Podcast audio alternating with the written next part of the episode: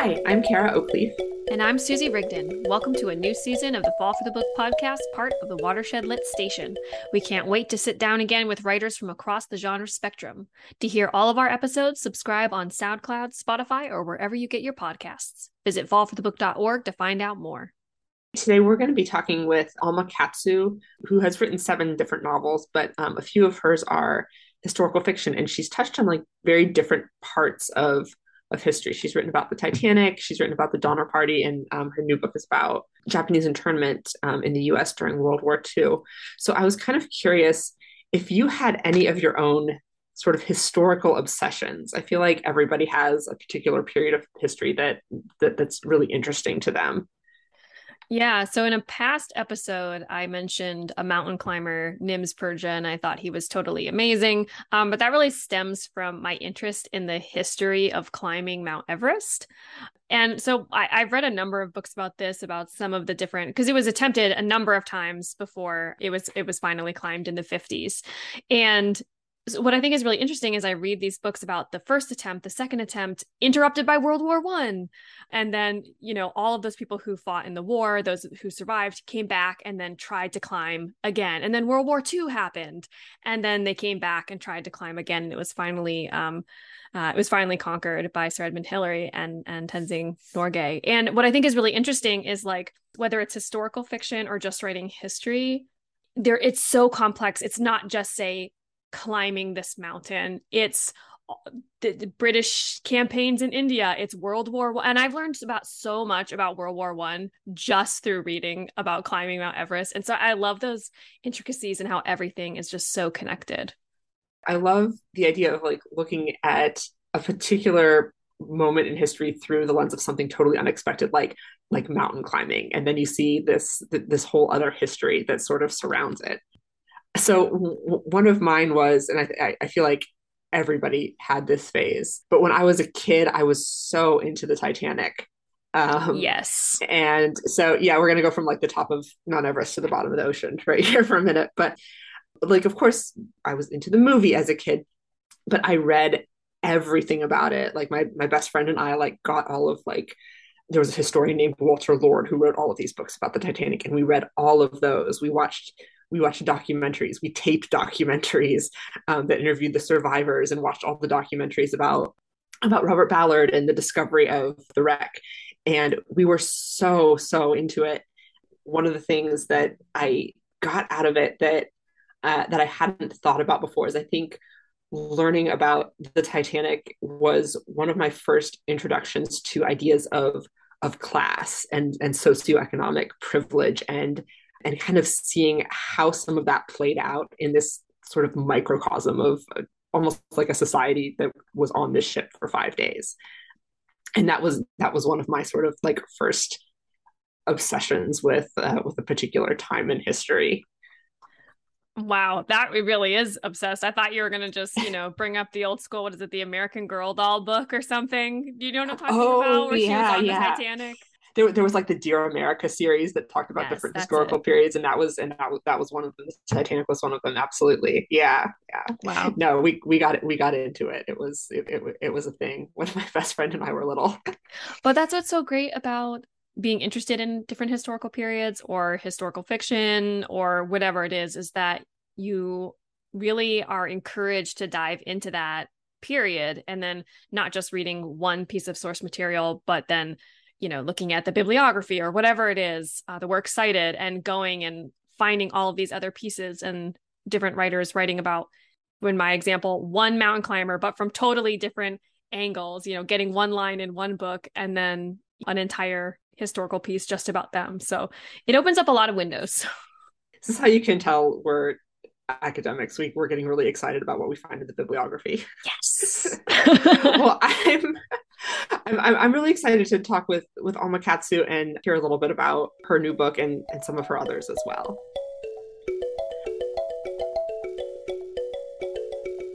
Alma Katsu is the award winning author of seven novels. Her latest is The Fervor, a reimagining of the Japanese internment that Booklist calls a stunning triumph. Red Widow, her first espionage novel, is a nominee for the Thriller Writers Award for Best Novel, was a New York Times editor's choice, and is in development for a TV series. Welcome, Alma. Thank you for having me. I'm, I'm really thrilled to be here. We, we want to start talking about your your new book first. The Fervor takes place near the end of World War II, and it focuses on a woman and her daughter in a Japanese internment camp.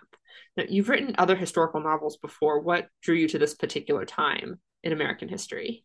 Well, probably the biggest thing is that it, you know, has uh, something to do with my own life. My um, husband's family were interned, and um, I'm half Japanese, but my mom is from Japan. And so while I'd always known about the internment, I really didn't know the full story until I got married and we started hearing the stories from some of his family members and actually doing a lot more research ourselves, watching a lot of documentaries and that sort of thing. So I knew what a complicated, multidimensional issue it really was. And and I'd always hoped I'd get the chance to write about it and explore it something in a novel. So I was really, really thrilled to have that opportunity with the fervor. So of course you've got this awesome twist in the story. I mean, the the camps were horrible enough, but you're looking at them through the lens of a horror story. So, which I find so fascinating. So, what did you hope that looking at this through the horror genre, how what did you hope would be illuminated in the history of of the Japanese internment during World War II? Well, you know, I find when I talk to folks, about historical events, but this one in particular, you know, it's looked at very dryly as just sort of, you know, that the historical thing that actually happened. But when you stop and think about what happened to Americans, about 70,000 of the 120,000 folks who were sent to camps were actually American citizens. And when you look what this country chose to do to its citizens and to, to other folks who were here absolutely legally, you know, the incredible loss of property, the violence and all that. You're right. It's pretty horrible in itself, but I don't think that most people get the impact from just the way the story's told you know, in the course of, of talking about history or something. And that's been the really interesting thing about writing these historical novels, historical fiction, but adding the supernatural element. I think it really helps bring out to people, drive home the, the really horrific aspects of things. You're talking a little bit about bringing in the supernatural, and you do talk a little bit about these elements of, of Japanese folklore. So I kind of want to ask about that. Is there a particular piece of folklore or a piece of Japanese mythology you would you would recommend that people read about? Oh, goodness gracious. You know, I feel in some ways that you almost need to be a PhD in the subject to do it justice because it's so rich and deep. And even though I sort of grew up with a lot of these stories from my mom, like I remember having Japanese fairy tale books and and that sort of thing as a child, you know, I don't feel like I'm in any way qualified to really uh, speak in depth in it, but it is fascinating. You know, I was raised a Roman Catholic, which is this one particular kind of religion with very specific views. At the same time, though, you know, like the priests knew, I went to a Catholic school, and the priests knew that my mom was Buddhist. And so I would come in with just these two religions coexisting in my head without any sort of critical thought on it. You know, I was just a little kid at the time. And it wasn't until much later that I realized how interesting and different, you know, Shintoism and and and I think what actually goes earlier than that, but all of the folklore and that sort of thing in Japan, how really interesting it is and how different from a lot of Western religions. And so that's part of what I wanted to bring in. And the other thing that some people have noticed about the element of um, Japanese uh, folklore in the story is that for the Japanese characters, when ghosts appear and that sort of thing, it's not alarming, right? Because it's part of our everyday life. I like to joke that there's a ghost or demon for every crossroads or temple in Japan, and that's just part of it. But when the uh, Western folks run into ghosts or you know ghosts of his wife for instance you know it's it's shocking for them it's it it kind of draws them up short and so i just liked having that um you know that sort of texture in the story too I, I wanted to ask too a little more about some of the specific characters in this. Of course in the camps you have mako and um and her daughter. Um you you have archie you have fran. One of the things I sort of noticed in reading this book is it, it seems like you, you kind of enjoy writing these characters who are outsiders a little bit, you know, like in the camps. Mako and her daughter are, are, are considered outsiders a little bit because Mako is, is of course married to a white man and and her daughter is um is only half Japanese. Like Fran is this female reporter who is it seems like something of an, an, an anomaly in the 1940s. Right. So I, I was really curious about like this like approaching a story from the view of these characters who are kind of outsiders in a certain way.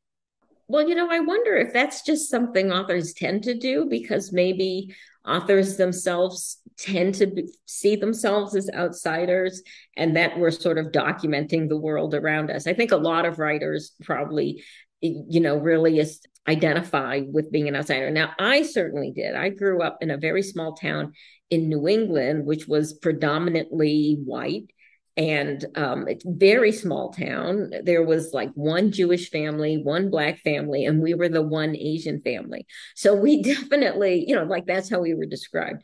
We definitely felt like outsiders. I mean, you know, that's how we retreat, retreated. And I think that's partly how I, you know, just tend to sort of observe people. But for this particular book, what was what was interesting for me is, you know, my three historical horror novels have evolved.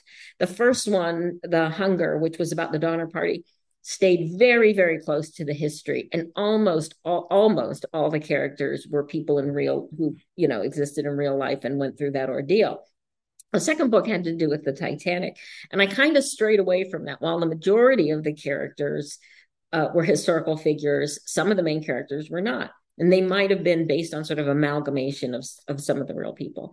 But in this book i really went much farther in that direction um, because i really enjoyed having the freedom of having these completely fictional characters you know sometimes there's a little bit of a ethical dilemma there too when you're writing about people who really existed and how much of how much liberty can you really take with their lives. And there were specific things i wanted to say in this book and so the characters had to have certain elements in their lives and had to be free to do certain things. And so of the main characters the only one who's a real person is archie mitchell. And we can talk about him if you're interested and but he also has to play a specific role in the book because the book is is about what happened during World War II and it's about the internment, but it's also about what we're seeing today. And it's a statement on, you know, the rise of anti-Asian hate in this country, which has been going on since the beginning of COVID and and the politicalization of all that. And I wanted to look at certain aspects of it. And one of it was the role of religion in you know this white supremacy and nationalism. And so in real life archie mitchell was a preacher. He was a, a missionary. And so it just made kind of a um, you know it was kind of convenient to have a character based on him because he could serve that role as well. You brought up so many interesting facets of writing historical fiction and researching and you know I've I've done some research for my own historical fiction things and and you know Kara and I at the beginning of this episode we're talking about you start reading about one aspect of history and then you end up broadening and broadening and broadening. And what I love about these three books is they are so different different periods different groups of people. I mean really dear, different historical eras for a lot of this. So I, I'm just so curious about how the research pro- uh, process has changed or maybe stayed the same especially given what you're talking about with you know staying super tight to the history uh, in the hunger and then sort of broadening out from there. Yes it is a lot of work writing these books as i'm sure you can appreciate. And the other interesting thing about writing historical fiction is i think when people hear the term they maybe think of a specific type of book you know one that is is um, you know it's either very specific to one event or what's more common? Is it's set in a particular era? And the characters may be fictional and the conflict may be fictional but it's very tight to to the history of that era and that's how i started out although of course it's you know i'm very upfront and saying these are reimaginings. They have a horror twist or supernatural element. So we know it's not going to be 100% authentic to the actual history or let's hope. But um, the first book, for instance, the Donner Party story, which I knew a fair amount about it, but you know, I found out really quickly once I start writing these books, I don't know as much as I think I know. So was a ton of research. And then I went to the Titanic, which was even worse because it was exponentially so much bigger. Um, you know, I went from about 100 core characters for the Donner Party to 2,300 people who were on the ship on the Titanic. Plus, we had the second sinking. Um, and there's a legion of fans who are just you know diehard Titanic fans who know all of the details inside and out, and it makes you a little nervous if you you know you just can't get anything wrong or you're going to get flooded with with um, hate mail. And honestly, I didn't get any of that for the Titanic. I was really surprised. But then the the fervor has been completely opposite because I knew the story so well. You know, I had talked to so many people who had been in the camps or relatives who'd been in the camps saw a lot of documentaries which really gave a lot of the background the political um, situation and all that that i uh, it, i feel a little embarrassed to say it but i didn't have to do that much research for this book it all just came rushing back once i started putting the story together and I'd be curious about the kinds of research because it sounds like with the fervor, it's a lot of really personal connections and you know stories that you're just kind of ingrained with you. But I would imagine you know, even just between the deep, that must have been a lot of like newspaper clippings and manifests and that kind of stuff, right? And then how the hunger, I mean, how much was there really for westward expansion, you know, that sort of traveling? You know you've hit on it. There's this whole range of things you need to know to write uh, historical fiction. You know from the very broad sort of background what was the what are the factors that were driving change at the time of the historical event down to the nuts and bolts you know about the people and reading some biographical information on them and understanding the important parts of the book. So like for for the hunger and the donner party it's like knowing the parts of a wagon uh, for that, it was really I had to understand um, the tr- the actual route in a lot of detail and the timeline, very precise, what happened every day, because it did unfold like that. It was like chronological almost.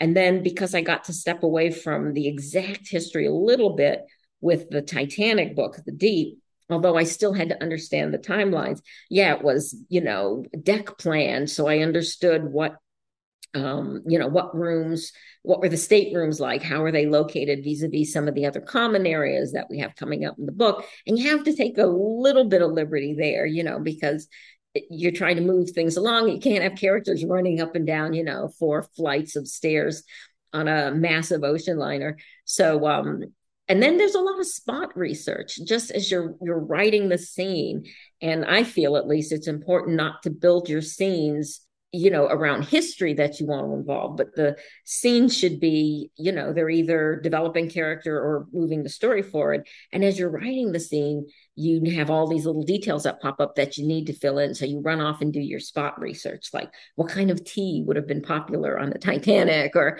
what did they eat for breakfast on on um while they were, you know, riding the Oregon Trail. I don't know what it is, but every book I have to look up what did people eat for breakfast at the time that would be the detail. If you didn't, that would be the detail that people would write to you about, I'm sure.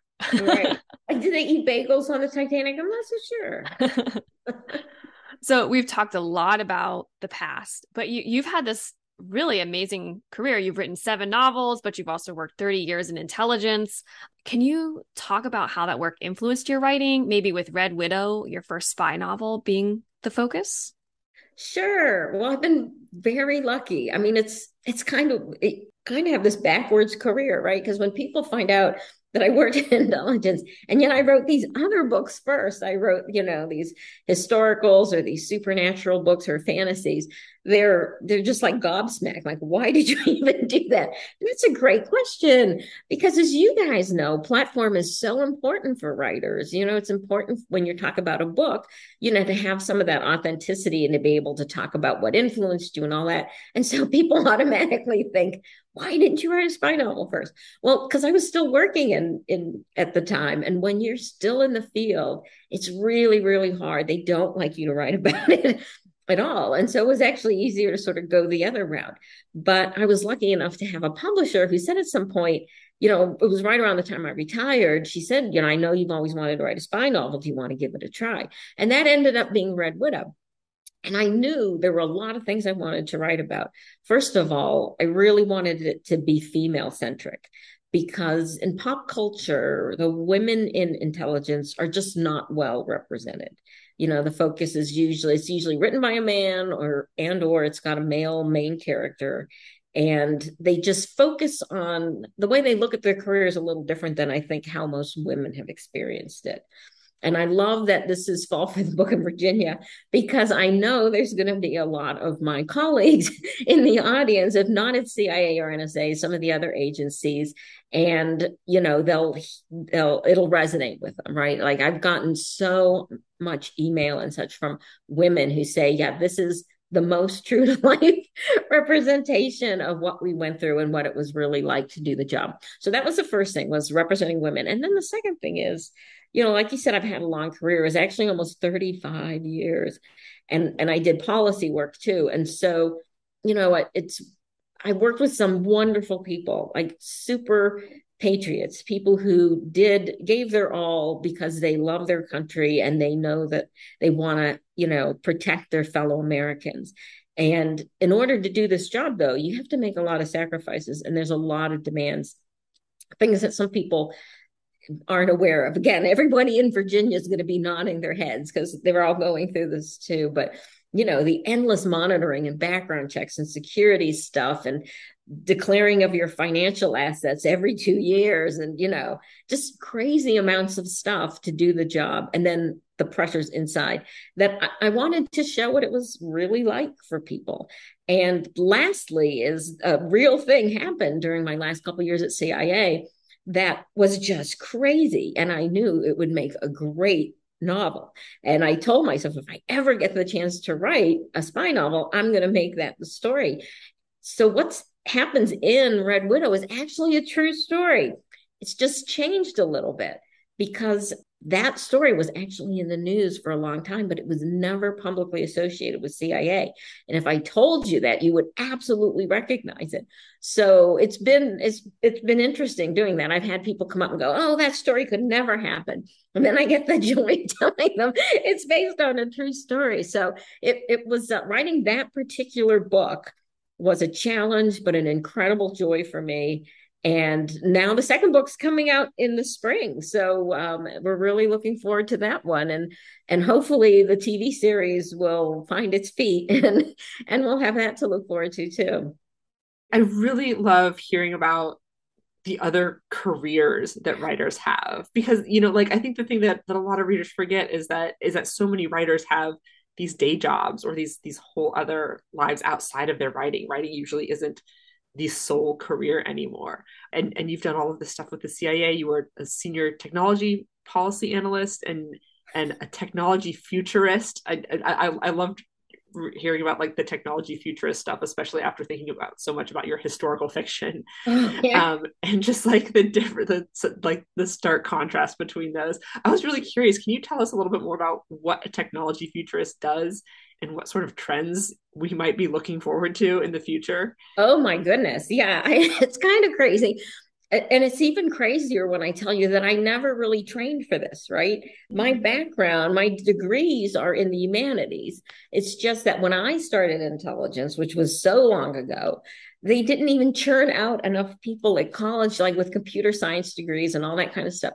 And a lot of uh, the folks, and I started at NSA, which is a super technical agency. So a lot of folks they hire, they just test you for aptitude. So I ended up having a fairly technical job when I started in intelligence, and it had to do with looking at emerging technologies, new technologies, and trying to figure out if there was if it was going to impact how we did intelligence. And um, so I can't give you all the details, but you know, it has to do with telecommunications and computer science. And a long time ago, I mean, I was, I had just started. I was lucky enough to be on a team that actually kind of reverse engineered something that's very, very important to communications today. And everybody in the IC uses it to a degree. It touches everybody to a degree. Again, I can't tell you what it is. Fast forward to uh, this, I can tell you. So, the era of social media, when social media was just starting, and by this time I was at CIA, and they came to me and they said, you know, we need somebody with a technical background to kind of look at social media and tell us, is there intelligence value there? This was in the mid 2000s, right? When Facebook was just overcoming MySpace as the social platform, you know, and Twitter was just starting.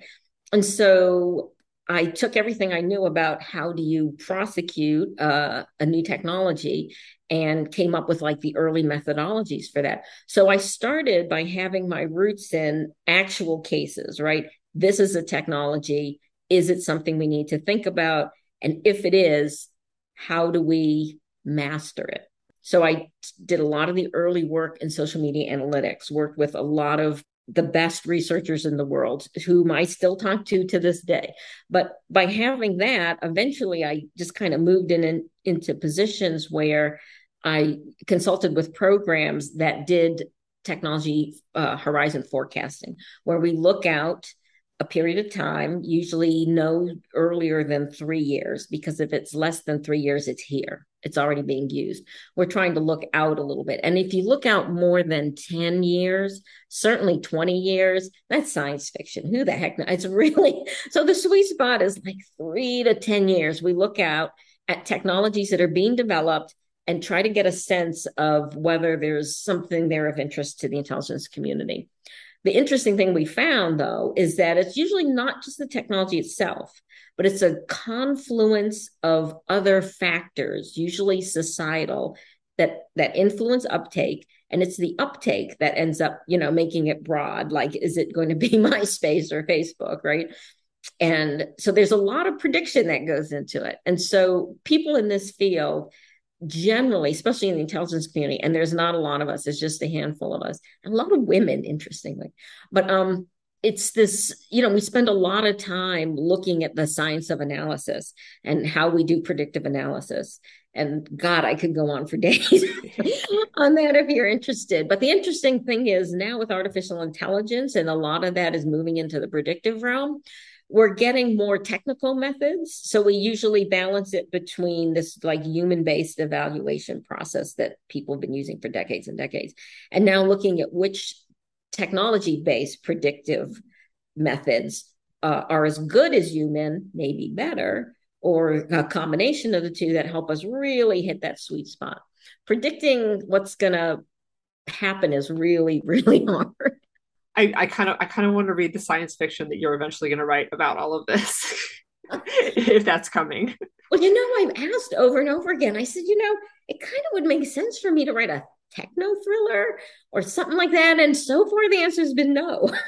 I also, in just what you're talking about with this, I'm hearing echoes of your research process process for your historical books. Mm-hmm. You know, seeing all these different threads and thinking. So, uh, just very curious parallels there you know, I, I actually now teach a course occasionally on um, doing research for your novel, particularly historical research, but it's not what most people think. Um, I didn't think about it until I started getting all these questions when I was writing The Hunger, and people would come up to me afterwards and say, you know, I'm trying to write a historical novel, and I just keep getting, you know, down, falling down these rabbit holes of research.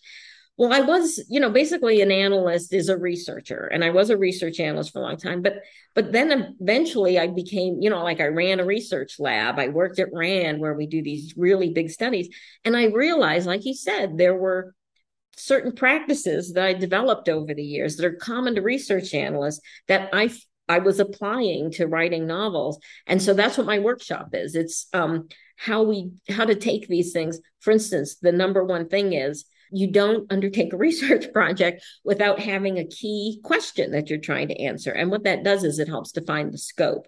So you're not just looking at everything under the sun, which is what happens to a lot of first time historical fiction writers. They just don't know how to set those bounds. So I talk about things like that, setting your your, you know, how to evaluate your sources, your information sources, because a lot of people it's not that they can't go out and do the research, but especially in this day and age, we're so afraid of what we read online. Is it true? Is it not true?